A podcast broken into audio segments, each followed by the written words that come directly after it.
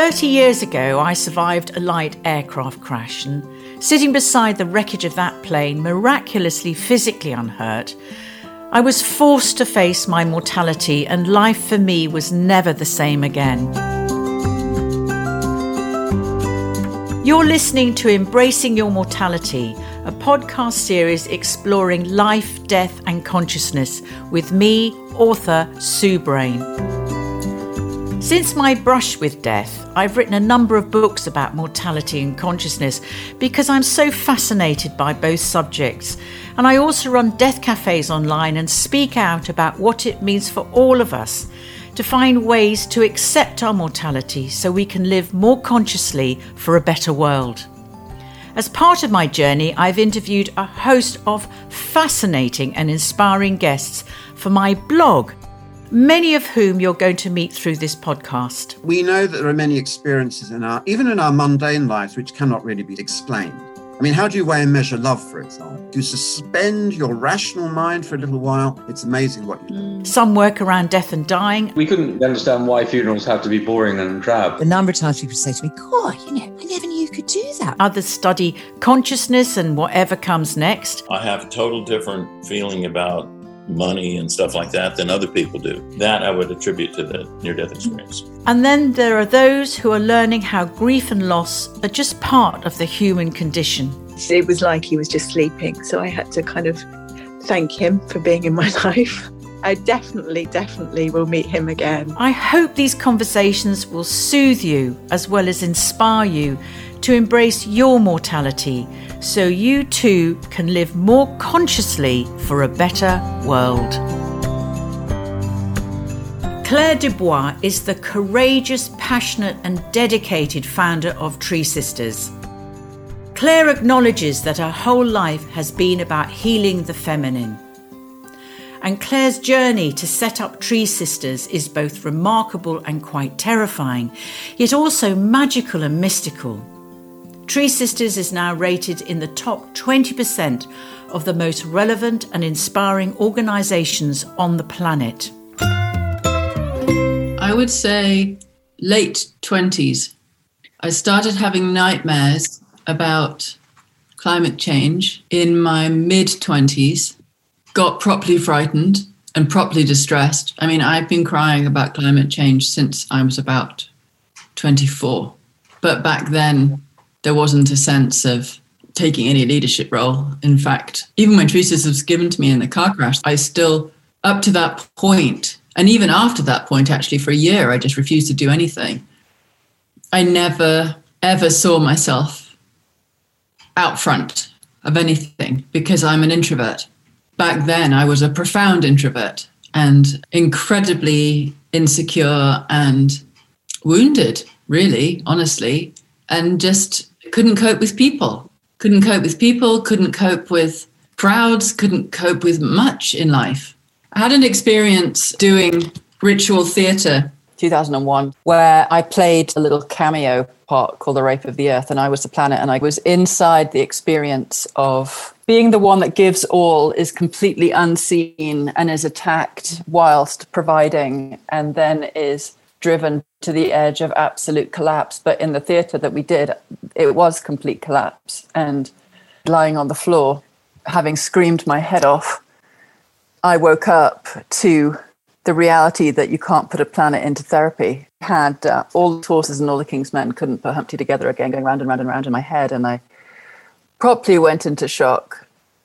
Having had that experience, because they put me back on my throne and they dressed me and all the rest of it. And you can't do that. You can't do that. We can't put the minerals back in the ground. You can't put the oil back in the ground. You can't, you know, yes, we could probably bring our oceans back, but we're heading away from that reality so fast. Yes, we could reforest, but the trees are dying now because the climate is no longer appropriate for them. I mean, we, we are in such a mess. But after I had been put back on my throne and went back down into the audience again, we did a present giving ceremony and I was given a little present to open. And when I opened it, there was a little blue book with a white cloud on it. And in the white cloud, it said, you can change the world. And the, the dreams that I'd been having, my climate change dreams that I'd been having throughout my twenties were of no more clouds. So I used to grieve oh, clouds. Wow. I mean, properly grieve clouds. I used to draw clouds. I'd be taking photographs of them. I would, you know, it was like I wanted to have cloudscapes all over my house because my dreams were telling me that there would be a time in England, when I was living in England, that there would be no more clouds, no more rain. So I knew the climate was changing and I kind of knew where we were going. And when I saw that little book and it said, you can change the world, I broke into a million pieces. I sobbed incoherently for an hour. And during that sobbing, I had to take myself outside. During that time, I was having this argument in my head where my grief was screaming, you've got to do something, you've got to do something. And then my insecurity was going, you can do nothing. You're not good enough. Nothing you could do would ever amount to anything. How could you even imagine that you could do anything? And then this part of me would go, but my the world that I love is dying. I've got to do something. I've got to give my life to this. And then it would come on again, louder and louder. And then it became womankind screaming, we've got to do something, we've got to do something. And then patriarchy coming down and saying, who the hell do you think you are? You can't do anything. You're the problem.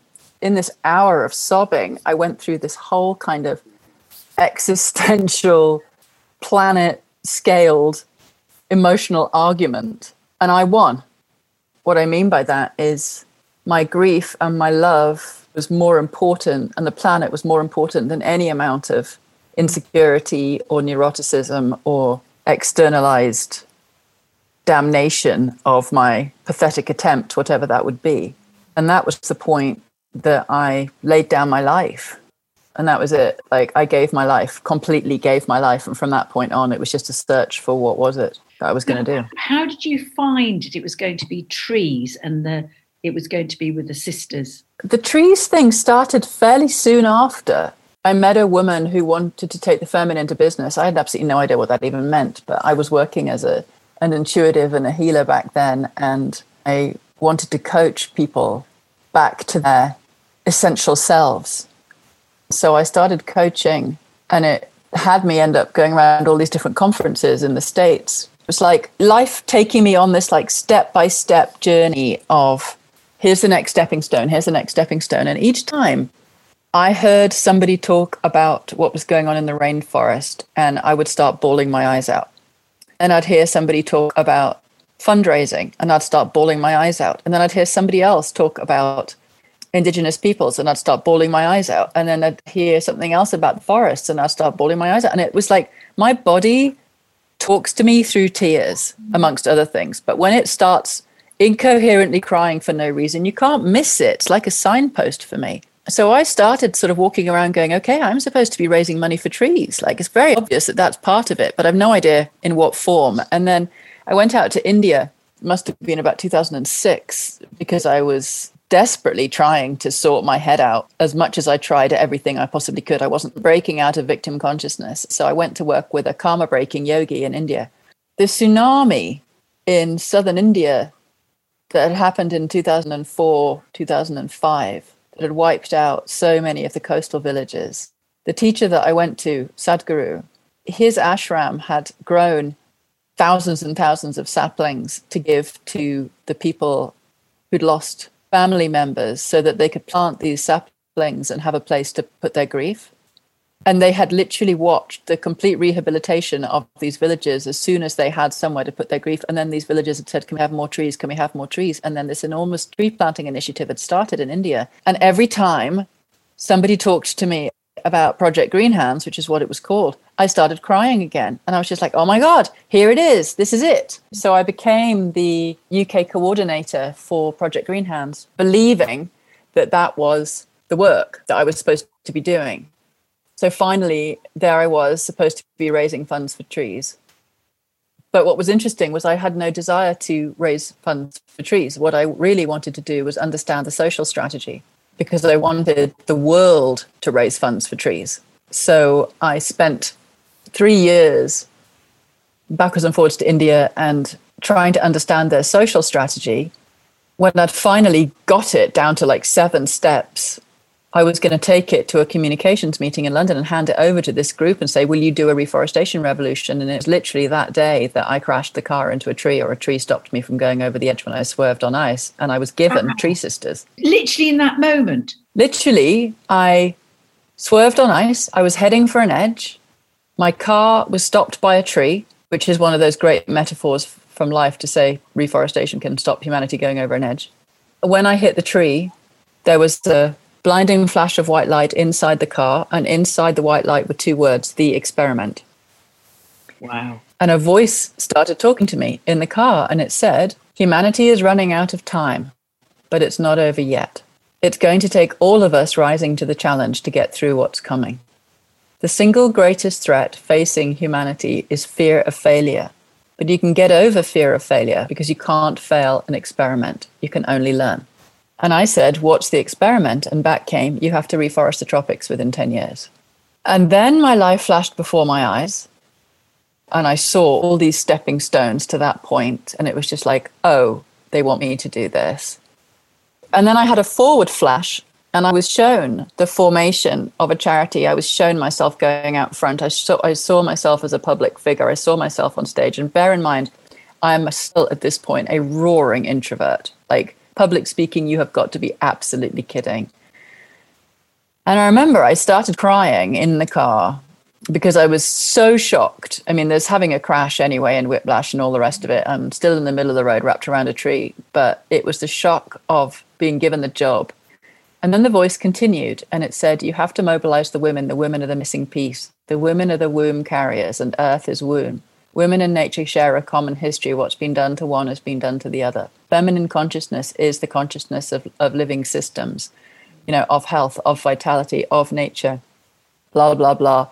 You have to make it as normal to give back to nature as it currently is to take nature for granted. Your project is called Tree Sisters. It is a crowdfunding. You are going to direct funds from everybody. I mean, it literally was like, take notes, here's your job. You are called Tree Sisters. That was it. The project is called Tree Sisters. I mean, none of this is my idea. Did you get any sense of who was communicating with you? No. No. It was a male voice, and it was as loud as if somebody was sitting literally in the car next to me. I have no idea who it was, and I think I was too shocked in the in the moment. I was so discombobulated. There was just wow. a crash, and then listening to this voice. So it told me what Tree Sisters was.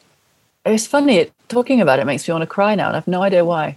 Because it's been so damn hard. The divine. That's why it's extremely moving. Maybe. Maybe, or or insanity, or stupidity, or, I mean, I have no idea, but either way it ended with, women have to remember who and what they are. Feminine consciousness has to be reinstated or it's over. End of transmission, yeah. Literally. That was it.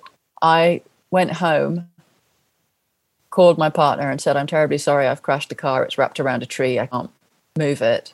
And he said, are you all right? And I was like, yeah. He said, why are you crying? And I was like, because I've been given a job and I don't want it. And he said, what is it? And I said, I've got to reforest the tropics within ten years. Here I go. I really want to cry. How interesting. He sort of went silent for a minute. And then he said, well, somebody's got to do it. And that was it. So for nine months, I gestated. And my version of gestation was horrendous depression. Like horrendous. Like I'd been given this view of this version of Claire that I had no relationship with at all. This front person, this brave person, this woman who knew how to, to set up a charity or work with a team or do accounting or legals or social media. Like I didn't even, I didn't even work on a computer back then. Like I was just, I refused to be on technology. And I was like, I was looking at a life stuck on technology, stuck on my laptop, stuck learning all these things that I didn't know. And I didn't want any of it. I didn't want any of it. I wanted nothing to do with it. And I was terrified of women. And I was terrified of what would happen if I did something that celebrated women. Would I be more attacked by men or more attacked by women who were afraid of being attacked by men? I didn't know what the feminine even was. If you think about how life obviously doesn't agree, but I would say ill-prepared I've been in terms of you get you get asked to start a global women's movement. You get asked to reinstate the feminine principle and you get asked to help women remember who and what they are when you haven't got a clue what it means to be a woman, when you're frightened of women, when you've got no idea that there's anything remotely spiritual going on in your own body or that you've got any value. That's not the ideal place from which to try and start a women's movement, but that's where I was. I tried various different versions on the theme of starting a tree initiative, but for everybody, men and women, because I just didn't understand the why women bit. Well, I did understand it, but I was ignoring it. I was too afraid of it. And every thing that I did would start brilliantly and then fall on its face incredibly badly. And it got so bad that in the end, the final kind of pull the rug out from underneath my feet was so brutal by life. I literally said, okay, I get it. I'm doing something wrong. Get it. I'll stop. Tell me what to do. And the same voice came back. It only came twice. It came back and it said, you can do all of that, but you do it through the women. I was like, okay, all right. So tell me what a tree sister is. And back came, it's a woman who makes five choices: to be considerate of life, encouraging of her sisters, intimate with nature, responsible for its upkeep, and courageous with her gifts. I realized that was a five-pointed star, so I ran home and I drew a five-pointed star and I said, tell me where they belong. They placed those things in this five-pointed star. In doing that, they gave me the soul of Tree Sisters. They gave me the sacred geometry upon which Tree Sisters is founded. And the rest, as they say, is history, you know. And then it was a case of sitting down with that map and trying to figure out what we had and understand it, reach out to a friend of mine who'd been in India with me, who was my dance teacher, and just say, this thing won't leave me alone. Do you want to play this game with me? She and I got together and then we started trying to figure out what the hell that would be. And then we went to a business person and started a company. And then it was like another year before we could get the charity started. And and it was just this really pretty clueless, wandering around in the dark, making it up as you go along experiment, which every step of the way, every time I was just like throwing my hands up in horror. I just can't do it. I'm hopeless. I don't know how to do this. Back would come. You can't fail. It's an experiment. So I always understood why spirit started with that. Like, you cannot fail. It's an experiment. You are learning was like the... the primary thing. I do contribute to Tree Sisters. A few months ago now, and you were talking to the Indigenous women about Tree Sisters and how they were experienced um, the whole COVID thing. And I just felt your passion and your commitment to supporting them in any way you could. And I just wondered what they have taught you through your journey with them. Frankly, I think it's why I'm living in America. You know, I never, ever, ever wanted to leave the U K. You couldn't pay me to leave the U K. So, of course, I had to fall in love with an American and emigrate in time right as Trump was being elected.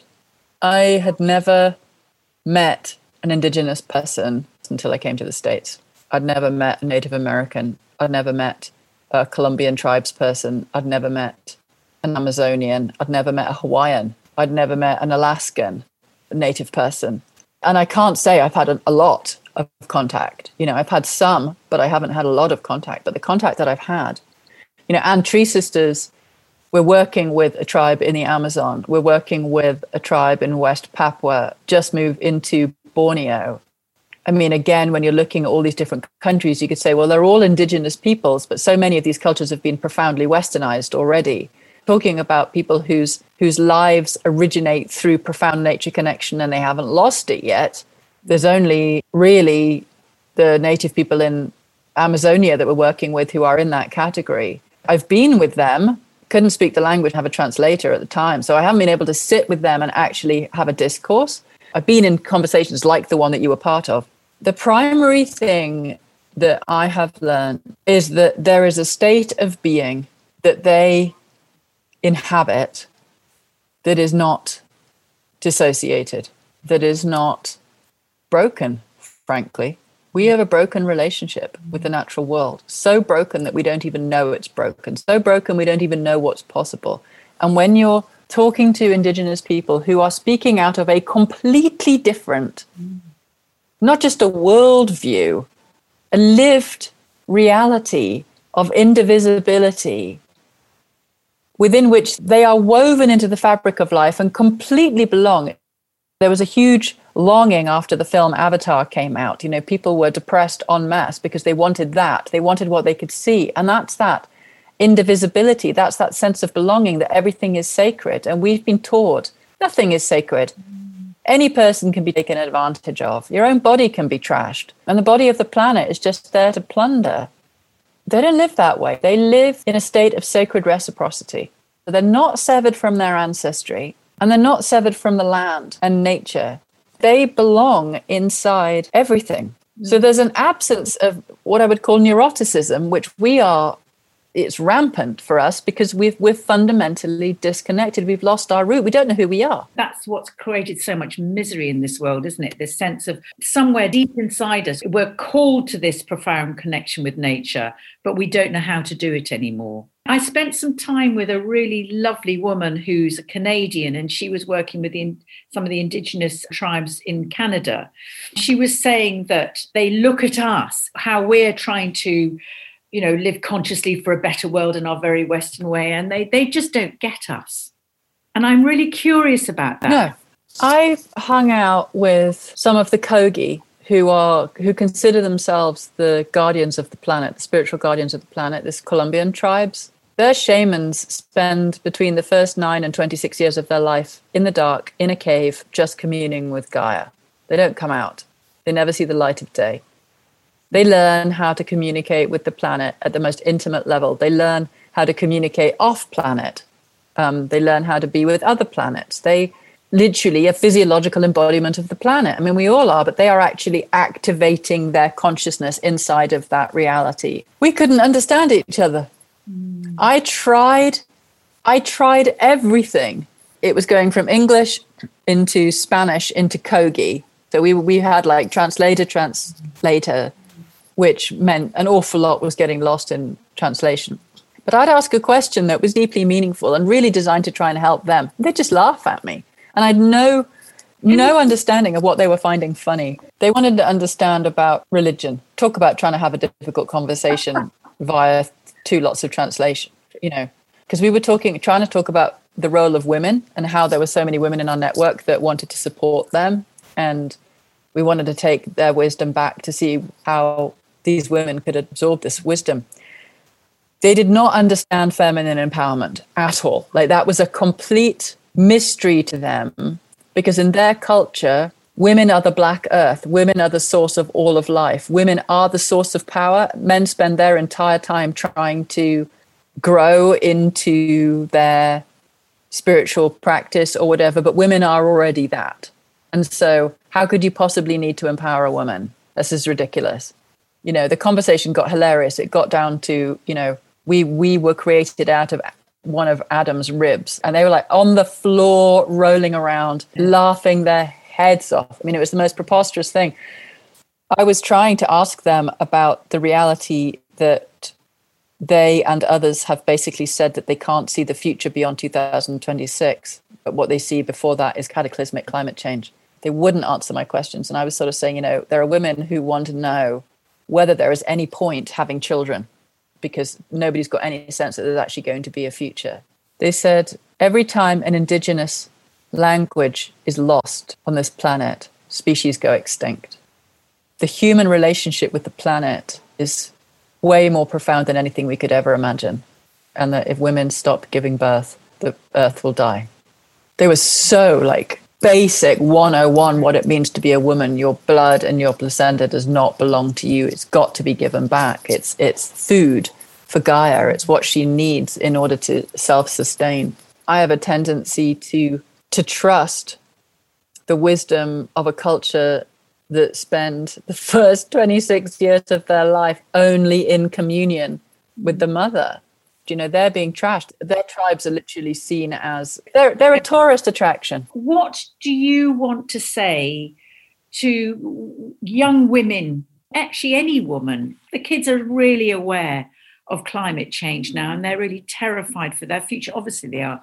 What do you want to say to them? There's an ancient Tibetan myth that when a thousand goddesses gather, the divine feminine will, will rebirth through their combined energies, and the frequency on the planet will shift from one of fear to one of love. That's starting, women arising. Now, if you know the science, yeah, it's over. But science doesn't account for the power of human consciousness awakened in relationship with nature itself. We're starting to shift out of dissociation into awareness.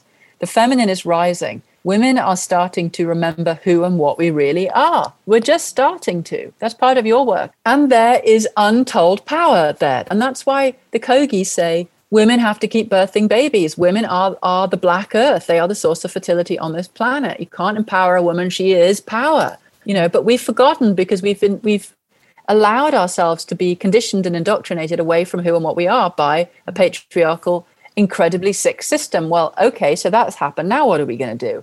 If I can recover and I am the planet, then the planet can recover. That's one thing. Secondly, nature is actually incredibly resilient, incredibly resilient. You give her an inch, she'll take a mile. And we're starting to realize that we've got to give back to her. Thirdly, I do not believe that the feminine, with her incredible intelligence, would rise at the last minute as a last gasp before the whole thing falls over. That's just not how this is going to play out. I don't know how it's going to play out. What we have now is one choice. And that choice is to wake up and live the most meaningful lives that have been lived for thousands of years as we start to realize how powerful we are in direct relationship with nature, as we start to figure out what does it actually mean to turn our species around, start living lives of reverence for nature and reverence for each other, and no longer condoning or colluding with patriarchal systems that dominate mm. self, other, and nature. I'm given. I get to have an extremely tough life, frankly. There's nothing simple about what I'm doing. A very, very meaningful life. Like every day, my life is given to this planet. My life is given to the children. I'm not a mother. My life is given to every child on this planet, and I'm trying to create a habitable future. Well, anybody can join me in that. Anybody can can look at the ecosystem that most touches them and, and commit to bringing that ecosystem and the restoration of that ecosystem into their consciousness, into their awareness, and into their creative dreaming. How can my gifts and abilities be given in service to the restoration of our world? That is the most breathtakingly beautiful gift you can give. You're not alone. Life is here. The trees are here. The sky is listening. Nature is with you. You know, it's not about I'm not enough. It's not about all the stuff that I went through in that ritual theatre. There's a lot of very special young people coming through now. I'm sort of, you know, reaching the other end of the conveyor belt, but I'm deeply hopeful for actually not just them as individuals, but actually them as groups. And the boys are coming up with it. They seem to be, a lot of them, I'm not all of them, obviously, but there's a lot of very different behaviour and thinking going on. You know, my version of reality, their souls are here for a specific reason. Yeah. I would love to just end with, if I may, everything that we have has come out of the earth. Everything that we are, even our bodies, have come out of the earth. Our homes, every city, every car, every plane, every single thing we've seen has come out of the earth. Taking it from the earth has contributed to warming the earth. And that if we're warming the earth to that degree, then we've got to start cooling her. And the fastest way to do that is through fast-growing tropical trees. And that's why Tree Sisters is focused in the tropics. Because if the hottest belt of our planet turns to desert, which it will do if we strip the tropical forests, there is no cooling us and we will run out of rain. We're already fifty percent down on precipitation. It's a really strong request that I have for everybody that listens to this podcast to step in and start giving back as a generous act of normalcy, because why wouldn't we take care of our mother?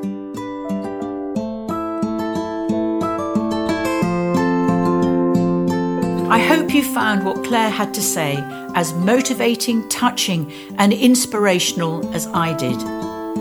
To find out more about Claire and Tree Sisters, go to tree sisters dot org. Links to all my guests can be found on my website, sue brain dot co dot uk, and that's sue brain, B R A Y N E, dot co dot uk. My next guests are equally inspirational because they're husband and wife team, Simon Smith and Jane Morell, who set up Green Fuse as an alternative funeral business to empower people to create funerals they really want. Once a family start remembering somebody and talking about them, then things start firing in their brains about what would make a good funeral. You've been listening to Embracing Your Mortality, and I look forward to you joining me again. In the meantime, here's to all of us living more consciously for a better world.